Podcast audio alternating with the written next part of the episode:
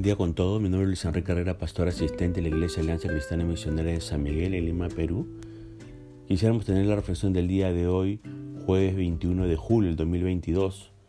Hoy nos corresponde ver el pasaje de Isaías capítulo 54 y hemos querido titular a este devocional Ningún arma prosperará contra ti. Fíjese que de un capítulo lleno de pena y tristeza, que fue el capítulo 53 del libro de Isaías, pasamos a un capítulo lleno de gozo y alegría. Fíjese que la redención ha traído una canción al mundo, dice el verso 1 de este capítulo 54 de Isaías. Seguramente usted estará de acuerdo conmigo en lo que voy a decir a continuación. El mundo, nuestra sociedad como la conocemos hoy en día, produce melodías tristes, sin esperanza. Pero los redimidos, los que han sido salvados por el Señor, cantan sobre bendiciones. También esta sociedad y este mundo expresa con música sus tensiones y conflictos, mientras los redimidos cantan sobre la redención. Este mundo también transmite con su música una imitación de la verdadera alegría, mientras los redimidos cantan desde la realidad de su verdadera alegría. Ahora bien, Dios se dirige a Jerusalén como representante de la nación de Judá y la anima con promesas de restauración.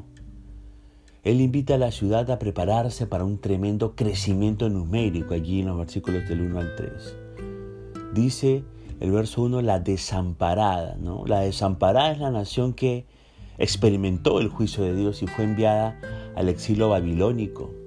Ella volverá a ser la casada, dice el verso 1, y tendrá un gran número de hijos. El verso 2 y 3 nos dice que su vivienda, una carpa, tendrá que ser ampliada para albergar a todos los hijos que nacerán. La bendición que Dios promete no es solo la repoblación de Judá, luego del exilio babilónico, sino la restauración del, entre comillas, matrimonio con Dios. Luego del, entre comillas, divorcio o la muerte, entre comillas, del exilio, como usted puede leer ahí en los versos 4 al 8. Y se habla en el versículo 4, la afrenta de tu viudez, ¿no? Esa afrenta de tu viudez será removida. ¿Por qué? Porque Dios se volverá a, entre comillas, a, a casar con su pueblo. Y fíjese, y fíjese que el marido no es cualquier persona. Mire cómo se describe al marido en el versículo 5. Es tu hacedor, Jehová de los ejércitos, el Santo de Israel, Dios de toda la tierra. Es cierto que Dios había abandonado a su pueblo por un tiempo, dice el verso 7, pero pronto vendrá, vendría la restauración. Dios tratará, dice el verso 8, a su pueblo con misericordia eterna y compasión. Ahora uno se pregunta, ¿cómo destruiría o rechazaría por siempre el marido y hacedor a la esposa de su juventud? ¿Cuánto ama Dios a su pueblo? Y nosotros somos ahora su pueblo. Por eso, usted que me escucha, renueve sus votos de compromiso como esposa de este marido. Ahora bien, en el versículo 9 Dios usa el diluvio como una analogía del exilio.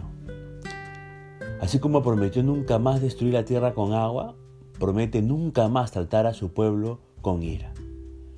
Dios mira a su pueblo como una mujer, dice el verso 11, fatigada con tempestad sin consuelo, y promete embellecerla en este versículo 11 y 12. En este versículo vemos que Dios comenzó a consolar a Israel para que el pueblo pudiera alegrarse.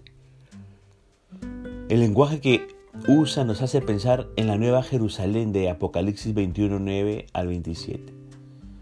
La restauración de Jerusalén será permanente porque Dios la protegerá, dice el verso 15. Y finalmente el versículo 17 dice, ningún arma forjada contra ti prosperará. Esta es la herencia de los siervos de Jehová.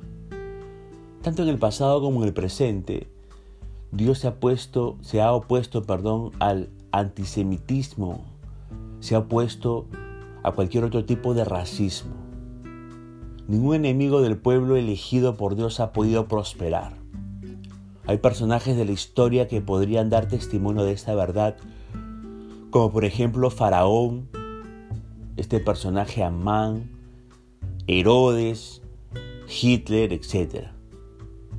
Y para aquellos de todo pueblo, de toda raza, de toda nación, que como sus mensajeros estamos llevando a cabo los planes de Dios en la tierra y estamos ocupados en la tarea que Él nos ha encomendado, esta promesa de Isaías 54, 17 de protección es también una realidad. Así que apropiesela, apropiese de esta promesa en todo momento, en toda situación circunstancia. Que usted un siervo, una sierva que se encuentra realizando los planes de Dios en esta tierra. Nada le ocurrirá, nada les ocurrirá que el Señor no permita. Recordemos las palabras del Salmo 34.7. El ángel del Señor acampa alrededor de los que le temen y los defiende. Al de este devocional es importante mencionar una nota. Aunque el pueblo de Dios se volvió del exilio, nunca más llegaron a ser una nación fuerte. Al fin, en el año 70 después de Cristo, los romanos destruyeron otra vez la ciudad de Jerusalén y los judíos fueron esparcidos por casi 1900 años. Eso nos hace pensar que las promesas hechas por Dios en este capítulo se cumplieron más en el, entre comillas, remanente que luego se manifestó en la iglesia que en toda nación de Judá. A manera de reflexión, haga memoria de la manera en que Dios le ha tratado a lo largo de su vida, especialmente de su vida cristiana. Haga memoria y medite sobre el amor eterno que Dios tiene para con usted.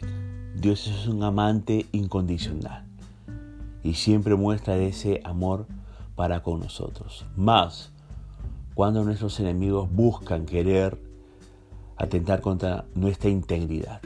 Recuerde, ni un arma forjada contra usted prosperará.